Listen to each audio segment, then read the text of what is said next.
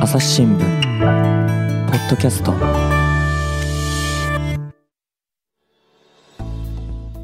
朝日新聞の神田大輔です、えー、今回はですねケニアと回線をつないでいます。ちょっとですねこちらの回線の調子があまり良くありませんで途中あのお聞き苦しい点がありましたらちょっとご了解をいただければと思います。今回つないでいますのは、えー、小児科医の公文和子さんです。公文さんよろしくお願いします。よ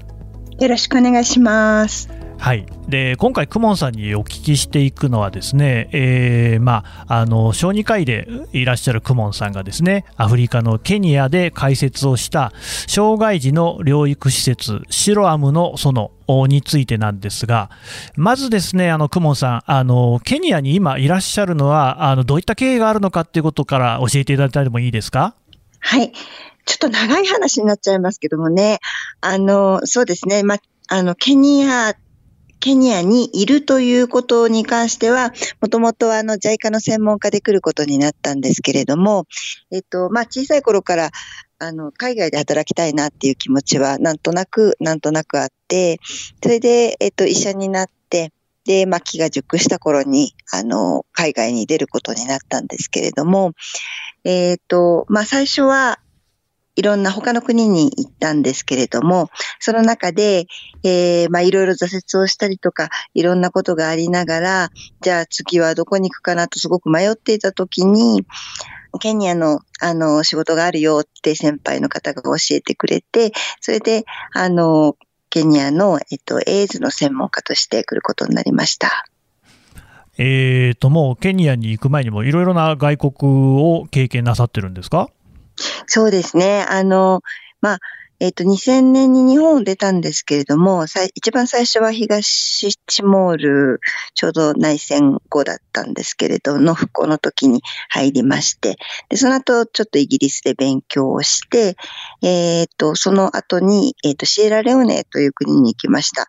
で、まあ、シエラレオネではちょっと、えっ、と、本当に内戦中だったので、かなり心身ともに病みまして、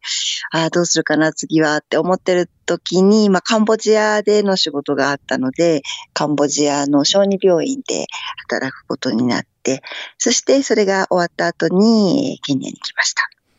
ケニアにはいつからいらっしゃるんですか？ケニアは2002年の終わりからですね。うんうん、で、えー、2002年からどんな活動をケニアでされているんですか？えっと、2002年に最初に来た時は、あの、ケニア中央医学研究所という、あの、政府の、あの、研究所があるんですけれども、医学、医学研究所があるんですけども、そこの、えっと、日和見感染といって、その、エイズにかかった人たちがかかる感染症の研究をやってる人たちと一緒に働く仕事をしました。で、あの、まあ、その時は、えっと、その、日和見感染症にかかる子供たちの研究だとか、そういうことをやってる、えー、ケニア人の研究者たちの指導ということで行ったんですけども、まあちょっとそれが1年半くらいの仕事で終わった時に、あ非常にまあケニア面白い国だなというふうに思いまして、それで、えっ、ー、と、もうちょっとケニアにいたいなっていうふうに思いました。それで、えっ、と、西ケニアの、田舎の方だったんですけれども、で、エイズのプロジェクトが、あをやってる NGO があったので、その、えっ、と、国際 NGO の仕事を引き受けて、4年間、あの、西ケニアの田舎の方に住みました。で、その時は、マラリアとか、エイズとか結核の仕事をしていて、まあ、えっ、と、コミュニティに入って、えー、いろんな対策をしたりとか、あの、田舎の保健医療施設ので働く人たちの指導をしたりとか、まあそういうような仕事をして、で、それが4年間だったんですけども、それ終わった後にナイロビに戻ってきまして、で、ナイロビでまた、えっ、ー、と、JICA の事務所の仕事をちょっとすることがあって、はい。で、そして、えっ、ー、と、その後にちょっとやっぱりその10年くらいそういうような仕事をしてたんですけれども、なんとなく何をし、自分が何をしたいのかなっていうところが見えなくなったようなところがあって、まあ一回やっぱり私自身が、あの、もともとは小児科医っていう臨床をする、あの、ことが大好きな人間だったので、あ、一回ちょっと、やっぱり小児科臨床に戻りたいなっていう気持ちがあって、それで2010年に、えー、チャイルドドクターというね、えー、日本の NGO なんですけども、その団体のクリニックで働き始めました。あの今のですねお話の中にあったそのケニアの面白いところだな、いいところだなっていうところ、実は私もですねケニアって一度だけなんですけれども、あの出張で行ったことありましてですね、ただ、私が行ったのはナイロビで、やっぱりこう大変な大都会、もうアフリカでも指折りの大都会でですね大きい高層ビルが建っているようなところでした。えー、でもその後ですね、えー、クモさんに関しては西ケニアの方にいらっしゃった、地方の方にいらっしゃったということで、おそらくまた雰囲気もだいぶ違うのかなと思うんですが、ケニアの良さ、素晴らしさ、面白さってどんなところにあるんですか？そうですね。まず、やっぱり私は人が面白いなと思いまして、まあの、えっ、ー、と、加田さんと同じように最初私ナイロビに入って、それで、えっ、ー、と、ナイロビで、まず一つは、あの、部族がいる、いっぱいある、40部族くらいあるんですけども、まあ、部族によってすごくこう、人柄とか習慣とか、いろんなことが違って、で、へーって思うことがすごく多かったんですね。で、まあでもあの、一般的にやっぱりみんな温かくて、すごくこう、親しくなりやすい人たちが多くて、で、あとはまあ、あの、言語に関しても、あの、まあ、英語とスワヒリ語が今日、公用語なんですけれども、まあ、英語はいいとして、まあ、スワヒリ語っていうのが割と馴染みやすい言語で、で、でそれもなんなんとなくこう使いやすかったっていうのもありますし、うん、あと自然が豊かで、まあ、そういうところもすごくあの惹かれたところですね。まあでもやっぱり人ですね。はい。あのスワヒリ語って私、全く喋れないし聞、聞き分けることもできないんですけど、なんか2つ繰り返して言う、こう日本語で言うと、ピカピカみたいな、そういう感じの単語多くないですか？そうですねあの、うん、全体的にそういう言葉も多いですけど、あのなんかローマ字、ローマ字的なあの、発声の仕方なので、あの、非常に日本人はなんか英語よりも馴染みやすい人たちが多いっていうことがありますね。あの、もともと造語というかですね、なんかアラアラビアの方から入ってきた言葉だとか、あとこちらのバンツっていう、あの、えっ、と、人種の語源、あの、ルーツがあるんですけども、そちらの方の言葉だとか、そういう言葉のこうより集まりでできた言葉のようですね。うん、あと人っていうと、まあ多分その日本でケニアって言って一番有名なのってマサイ族とかだと思うんですけれども、あれですよね、まあ確かにそういうその民族衣装に身を包んだ人もいますが、一方で同じ人がハイテク機器を使ってたりとか、ちょっと日本のイメージとはギャップがあるかもしれないですよね。あそうですね。あの、マサイ族はまあももちろん遊牧遊牧民族で、まあ、ケニアの中でも、こう、ちょっと特殊というかですね、あの、まあ、ケニア全体的に農耕、農耕部族が多くって、まあ、農耕部族だとか、あとは、まあ、ビクトリア湖の湖畔なんかになると漁師さんたちもいたりなんですけども、えっと、北ケニアと南の方にぱりそのサバンナがありまして、その辺に住んでいるのが、マサイ族とかサンプル族とかっていう、えっと、なんでしょうね。まあ、遊牧をする人たちなんですね。で、その、そこではやっぱり遊牧の生活がまだまだこう、きちんと、あの、こう保たれているような人たちもいっぱいいます。で、そういう人たちはもちろん、えっ、と、部族の衣装、衣装というかですね、あの、そういう洋服とか、えー、ライフスタイルもそういう感じですし、ただ、まあ、あの、今おっしゃったみたいに、その通信のことで言うと、すごく携帯が、あの、発達している、発達している国なので、えっと、結構その、えー、田舎の方に行っても割と電波が届くようなところになると、あの、携帯を使ったりだとか、インターネットを使ったりとかっていうような人たちはすごくいますね。ただまあそういう人たちが都会に出てきて、えー、ナイロビに住むと、もちろん部族衣装は着なくて、えー、誰がどの部族かっていうのは、まあ、顔つきを見るとなんとなくわかるんですけれども、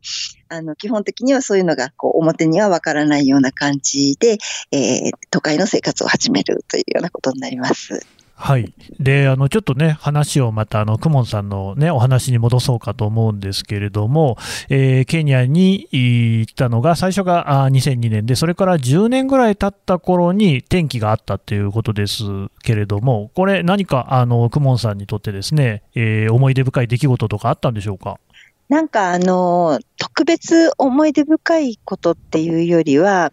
あの、もともとやっぱり海外というかアフリカで働こうと思った時に何かこう人と一緒に何かをするとか、人に必要なことを一緒に考えていくとか、何か人に使えるとか、そういうことをイメイメージしていたというか、こう人生の目標にしてたというか、あの、そういうところがあったんですけれども、それがなんとなく、こう、やっていることが、直接どういうふうに、こう、人に関わっているのかっていうのが見えづらいような、あの、仕事になってて、まあ、例えば、コミュニティの中で働いていても、その、なんかこう、方法とか、えー成果だとか、そういうことにすごくこう、フォフォーカスがいくようになって、うーん、なんかこう、自分が何を目標に仕事をして、そして生きているのかっていうことがだんだんだんだん見えづらくなってきたっていうことがあります。で、まあ、そういうのって、あの、ね、日本で生きてる皆さんもおそらくそういうところってあるのかな。自分が毎日生きている中で、何のために生きてるのかなんてなかなか考えないと思うんですけれども、じゃあでも、あの、こうやって異国異国に来て、ケニアで生きているっていう中で、私、ここにいるんだろう。何のためにいるんだろうっていうことを、やっぱり徐々に考えるようになっていったっていう感じで、まあそういう意味では、何か、あの、このことが直接きっかけでっていうことではなかったんですけれども、やっぱり、あの自分が持っている、こう、能力とか、性格だとか、あの、まあ、そういうようなものを本当に使って、何か人のためにするとか、あの、自分、相相手が何を必要としていて、それに対して私ができることが何なのかっていうような、そういう接点の部分が、こう、どんどんどんどん見えなくなっていったっていう時期だったと思います。はい。で、あの、そういった、まあ、あ悩まれた中から、あの白アームの園っていうのができていったわけですか？そうですね。あの、それで、まあ、そういう、こうか、いわゆる開発って言われるような NGO の仕事だとか、あの、JICA の仕事だとかをやめて、えークリニックで働いた時に、やっぱり、クリニックの仕事って、私がいて、患者さんがいて、家族がいてっていう、そういう、こう、構造があるわけですね。で、そうすると、まあ、お話をしたりしていく中で、いろいろと、こう、そこにいる患者さんの必要っていうこととか、自分がそれに対して何ができるのかっていうことが考えられるようになっていったってことがあると思います。それは、例えばもちろんクリニックですから、えー患者さんが困っていることに対して薬を出すとか治療をするとか、そういうような、あの、クリニックの中でできることっていうのももちろんあったんですけれども、まあ、あの、いろんな患者さんと付き合っていく中で、私がすごくそのクリニックに来る、えー障害のあるお子さんたちにとても興味を感じるようになったというかですね、すごくこう、心をゆゆさば揺すぶられるという、揺すぶられるというかですね、あの、なんか、こう、私の人生の中にこう、ぐいぐい入ってくるような、あの、ことが、を感じるようになったんですね。それは、やっぱり、あの、診察室の中でお話を聞いていく中で、いっぱい家の中でいろんな苦労があったりとか、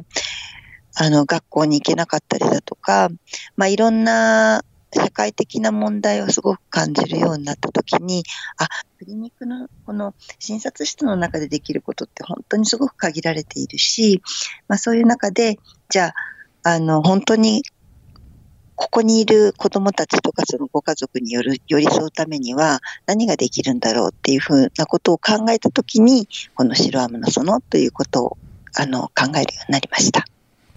あの障害のね、えー、ある子どもたちとの接点っていうお話もありましたが、この障害っていうのが実は貧困、貧しさとの関係が根深いっていうことが指摘されてますよね。その例えばですね、WHO、世界保健機関や国連なんかによりますと、世界人口の15%に当たる10億人に何らか障害がある、そのうち80%、8割方が発展途上国に住んでいるっていうふうにね、推定されるよと、そんなデータもあるようなんですけれども、そのケニアでの障害の状況っていうのは、どんなことがあるんでしょうか？そうですね、あの今おっしゃるおっしゃった通り、意外と皆さんに知られてないことだと思うんですけれども、あの、まあ、発展途上国とか貧困の中で何があるかっていうと、まず一つはその医療システムが整っていないとか、あの福祉とか社会保障がしっかりしてないっていうことがあって、で、そのことによって起きる障害っていうのが、やはりいろいろあるんですね。例えば、あの、えっと、出生時ですね、出産期の時に、例えばお母さんが妊娠中にちゃんと検診を受けてるかどうかとか、出産の時にちゃんとした医療を受けてるかどうかとか、生まれた時にすぐに適切な医療を受けられてるかどうかとか、まあそういう出産期に関わる部分で、あの、適切な医療を受けられないことによって、障害が起こるということがあります。また、例えば、えっ、ー、と、道の状況が悪くて交通事故が多くて、えー、交通事故で障害あの、多いようになるっていうような方々もいらっしゃいますし、まあ、いろんな意味で、その、えー、貧しいとか、整っていないっていうことにが原因で障害が起こるっていうことがまず一つあります。まあ、それともう一点は、その、うんと、と整っていない貧しいっていうことによって、その障害のある方々の生活っていうのが保障されないっていうようなことが、あの、まあ、結果として起こるっていうようなこともありますので、原因と結果と両方に、こう、この貧しさとか、えー、発展していない、その、欠けているものっていうようなことが影響しているっていうことがあると思います。それと、まあ、これも聞いた話ですが、あのこれはね、ケニアだから、アフリカだから、途上国だからっていうだけの問題では全然ないと思うんですが、やっぱりその障害を持つ人たちによって、対する差別や偏見の問題っていうのが、まあ、どうしてもあるっていう、そんな現実もあるみたいですよね。そうですね。それはすごく大きいところで、あのまあもちろん今おし、ね、神田さんおっしゃったように、えー、これえ日本でももちろん差別、偏見みたいなことっていうのはあると思いますけれども、まあ、一番大きいところではやっぱり、えっ、ー、と、二つあって、知識の問題と、えー、伝統的なものの考え方とか、風習だとか、そういうようなことによる部分が多いと思います。まあ、知識っていう意味で言うと、例えばその、障害がなぜ起こるのかっていうこと、例えば今私は、その出産期の問題で、出産期に例えば酸素が足りなかったとか、あの、きちんと治療を受けられなかったとか、そういうようなことで障害が起こるっていうことが、こう、科学的にあのあるわけなんですけれども、それが、あの、まあそうではなくって、呪いだとか、あの、何かこう悪霊に取り憑かれてるだとか、あとは、まあ、あの、文化的な考え方で言うと、その、何か誰かが悪いことをしたことによって、そういう障害がこの家庭に起こったんだていうような、あの、まあ、因果関係みたいなところっていうのが、その両方ですね、知識が足りないっていうところと、こう、伝統的なものの考え方とかに支配されて、起こる。そうすると、結局、やっぱり何か悪いことをしたから起こったとか、えっ、ー、と、そういうようなことがあると、あ、このうちには何か悪いことがあるんだっていうようなことがあるわけですね。それから、まあ、それがうるとかっていうのもまた一つあって、例えば転換みたいな病気だと、あの、転換の発作を起こしてる、あの、お子さんのよだれとかをおしっこ触ったら、あ転換になるって、こう、信じられてたりするので、そうすると、こう、避けるようになるとか、まあ、そういうような、あの、いろんな要素があって、すごく差別偏見がなかなかなくならないっていうことがあります。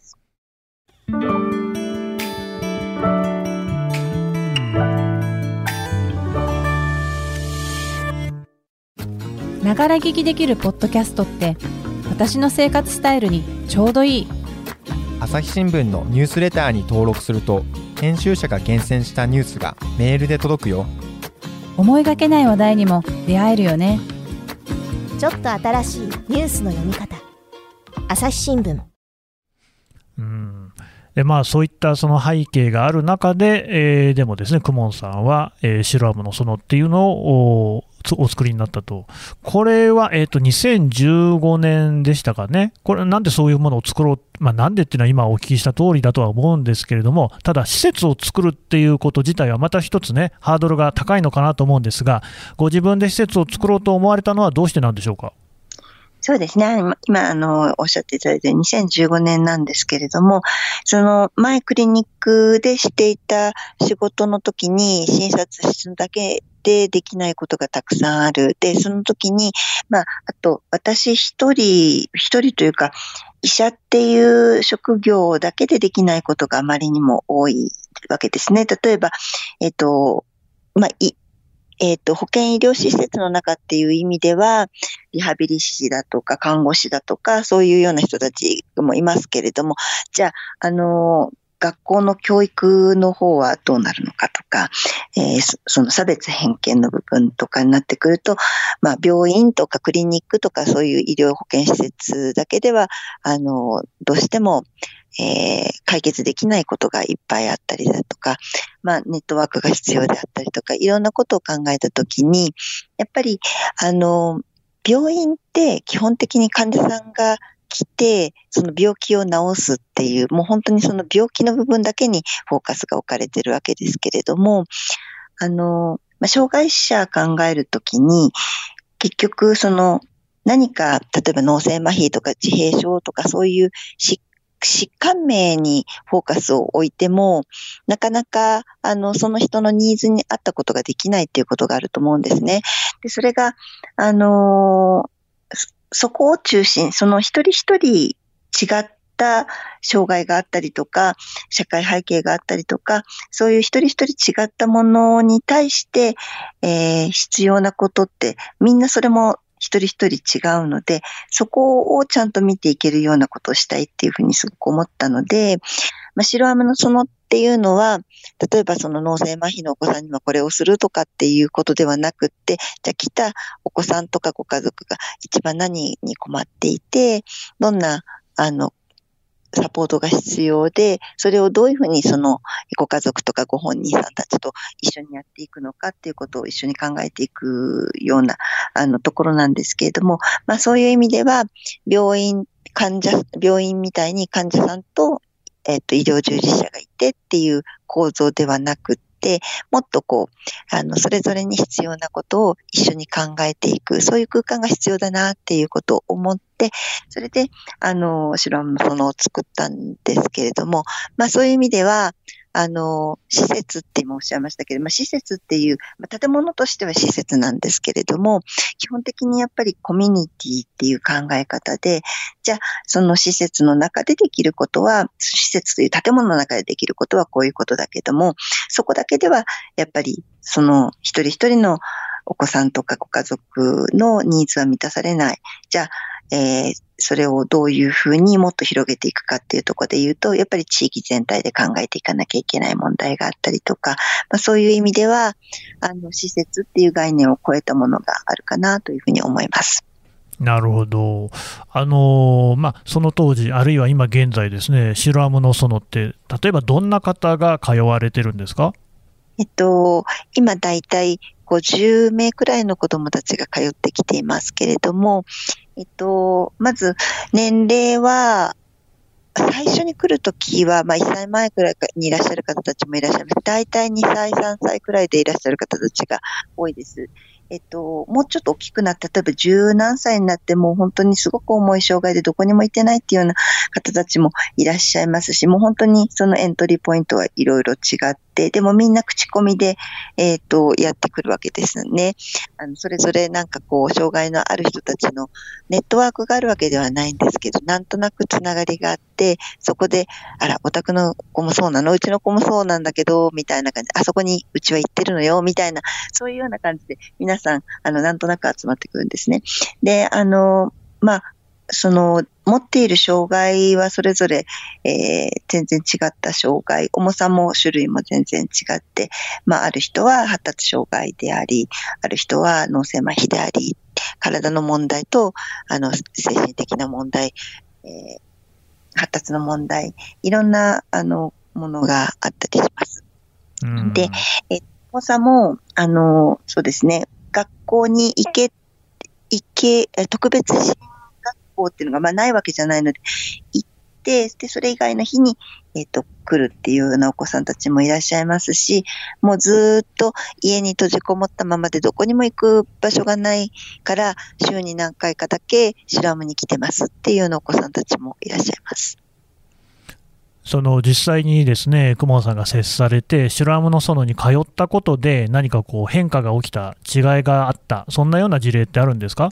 まあ、基本的には全員違いがあると思いますね。あの、っていうのは、あの、私たち、まあ、いろいろと、えっ、ー、と、例えばその、歩けない子が歩けるようになるとか、喋れない子が喋れるようになるとか、まあ、そういうようなあの訓練もいろいろしています。でそうすると、例えば、えっ、ー、と、もう、えー、まあ、最近歩くようになったお子さんで言うと、まあ、10今11歳なんですけれども、自閉重い自閉症と、あの、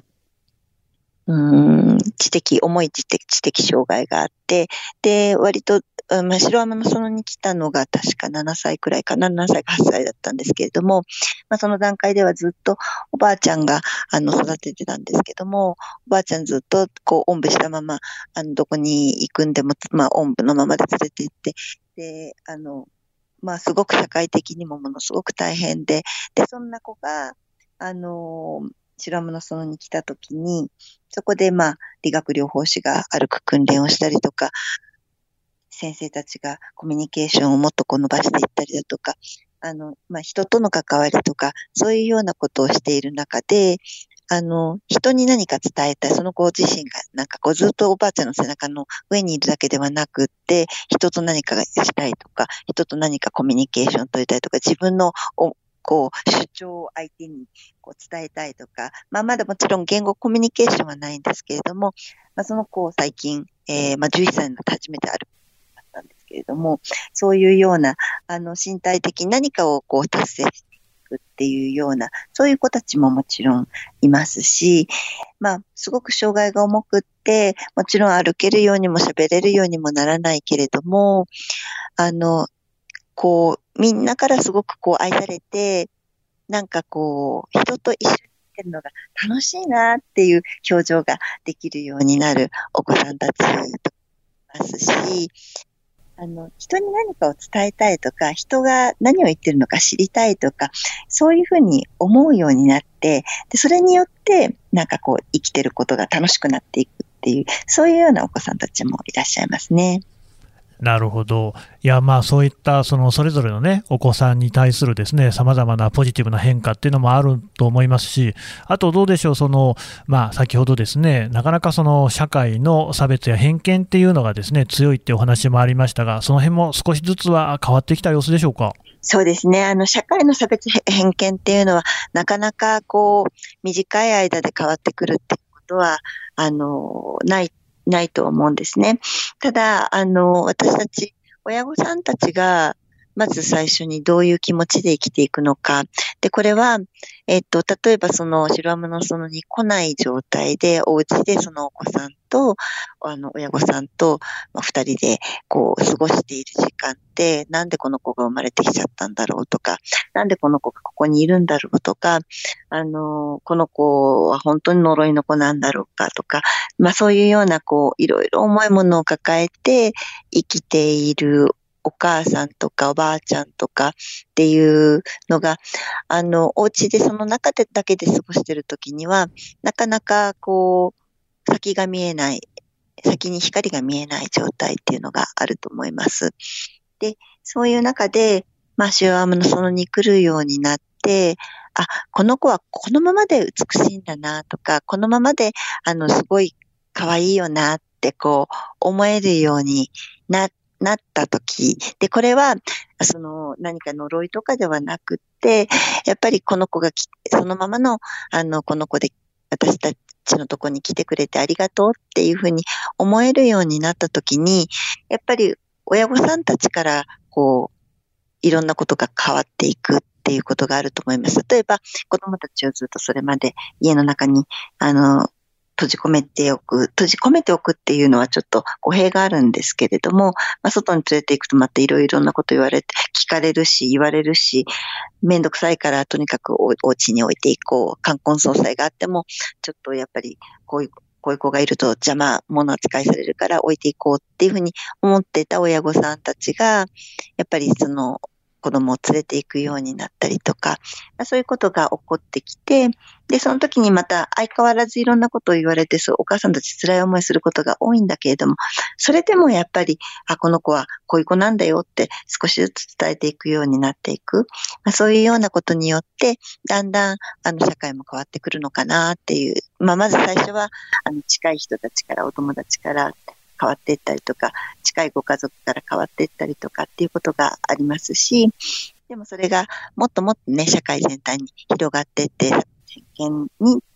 がなくなるような方向につながっていけばいいなっていうふうに私たちは思っています。あのまあ、先ほど私ですね、その差別や偏見の問題っていうのはもう日本でもあるって話をしたのは、やっぱり念頭にあるのはですね、あの2016年に遡りますが、神奈川県の相模原市でですね、障害者施設で殺傷事件が起きまして、45人の方が被害に遭ったっていう、まあ、大変な事件がありました。これもう、まあ、まさに白アムの園できて1年後ぐらいなのかなと思うんですけれども、ああいった事件のことを知って、公文さん、どういうふうに受け取られましたか？そうですね。あの、ま相模原の、あの、施設の殺傷事件は私にとってもものすごく大きな、あの、衝撃というかですね、あの、心を痛めた事件でした。今おっしゃったようにちょうど1年経ったところで、私も、あの、白雨のその、始めた時はどんな風になっていくのかもちろん先も見えませんでしたけれども、1年ちょっと経ったところで、やっぱりすごく来る子供たちが、あの、に笑顔が見られるようになったりとか、あの、何かその歩けるようになった、喋れるようになったっていう大きな変化じゃなくても、小さな小さな変化が、こう、いろいろ積み重なっていって、そしてそれを、なんか、こう、みんなで喜べるっていうような、そんな環境がだんだん整っていった時期だったと思うんですね。で、そういう時に、あの、たまたま日本に帰国していたんですけど、その時に。で、えっ、ー、と、私たちの子供たちのことを他の人に、日本の人たちに伝えたいなと思って、あの、帰国をしていた時に起こった事件だったんですね。で、あの、本当に何が衝撃だったかっていうと、一番は、やっぱりその、言語コミュニケーションとか、何かこう、相手に伝えられない人たちは生きている価値がないっていう、そのなんか選択的に、あの、重い障害のある人とか、あの、言語コミュニケーションができない人たちが、こう選択的に殺されたりとか傷つけられたりとかしたっていうことは、ものすごく大きな衝撃でした。でそれは、あの、私は白娘の中で、とても重い障害を持っているお子さんたちもいらっしゃいますし、あの、多くの子供たちが言語コミュニケーションができないわけですけれども、その中から、こう、周りがだんだんいろんなサインをこう受け取れるような、その子供たちの表情だとか、そこにいてくれることとか、いろんなことの中から、あの、いろんなことを受け取れるようになっていった時期だったので、あ、なんかこの相模原の施設では、その人たちは一生懸命生きていたわけなんだけども、彼らの、こう、一生懸命生きて伝えようとしてることっていうのが一切伝わっていない生活がそこにあったんだな。で、それに対して、あの、その、犯人の人た、人が、この人たちは生きてる価値がないっていう判断を下したっていうこと。そして、社会自身、自体も、なんか多くの人たちが SNS なんかで、その人たちの、まあ、殺人に同調するわけではないけれども、じゃあその人たちが生きている価値があるのかないのかっていうところで、なんか同調するような意見がすごく多かったっっていうようなことは、すごく私はなんか傷ついたっていうか、どうしてこう、こういう社会に日本がなっちゃったんだろうっていうことを、すごくこう、あの、悲しい気持ちになりましたし、っていうことがありました。うんでまあ、その今ですね、まだあのケニアの方でずっとこう活動を久保さん続けておられるわけなんですけれども、やっぱり日本の人から見ると、ですねどうしてもそのケニアっていうのは遠い話なんじゃないかっていうふうに思ってしまう人もいるかとは思うんですけれども、これどうでしょう、あの日本にいる人たちにですね、久保さんから何かこうメッセージというか、ありますでしょうか？そうですねあの私はまあその、特にその相模原の事件の時に、これはまあケニアだから日本だからとか、発展途上国だからアフリカだからとか、まあ、先進国とは違うとか、そういうことではなくて、なんか人間がどのようにな気持ちでどういうふうに人と関わって、何を大切に生きていくのかっていう、そういう根源、なんか人間としての根源の問題なんだなっていうのをすごく、あの、改めて考えさせられたんですね。あの、もちろん、アフリカだからとか貧しいからとか、そういうことで知識がないから差別偏見が起こるとか、そういう、まあ、原因として貧困とか貧しいとか、ま、ごめんなさい、貧困とか、あの、発達してないとか、情報が足りないとか、そういうことによって起こる差別偏見っていうのもあるけれども、逆に、じゃあ、発達したら発達したで、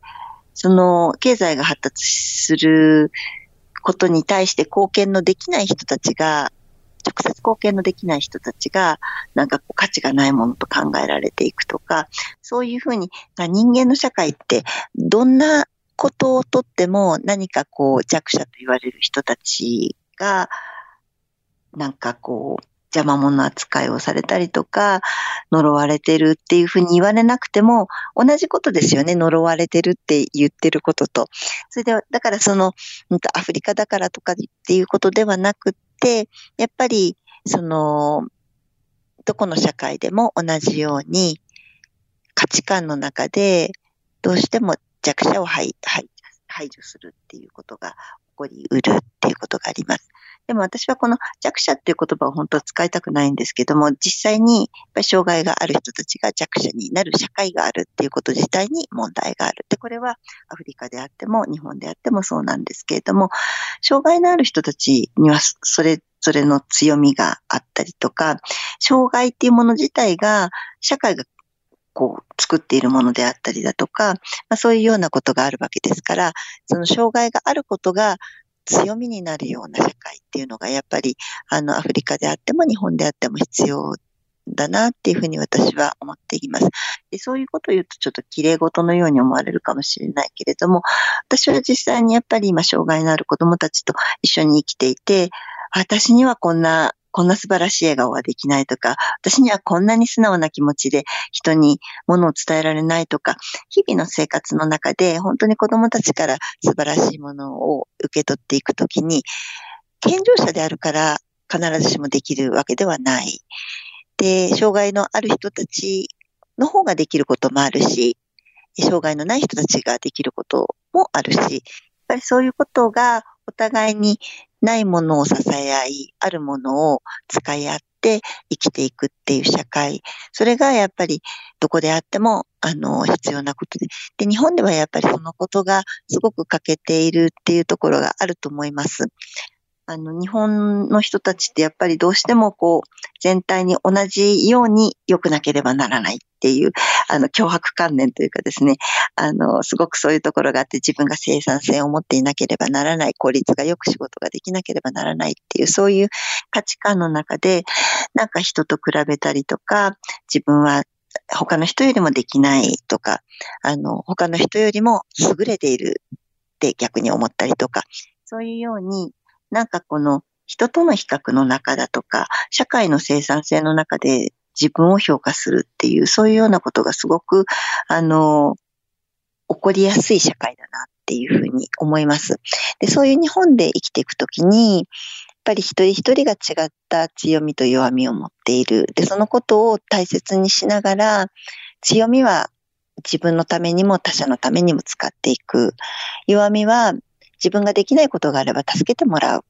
そのことは恥ずかしいことではなくって、本当にそれをなんかみんなが喜びとしながら、助け合って生きていけるような、そんな社会があの日本にもできればいいなっていうふうに私は思います。ぜひね、あのまあ、こういうのも何かの機会ですし、皆さんのね、あのに応援、えー支援していただけるとありがたいと思います。くもさん、今日はどうもありがとうございました。はい、こちらこそありがとうございました。は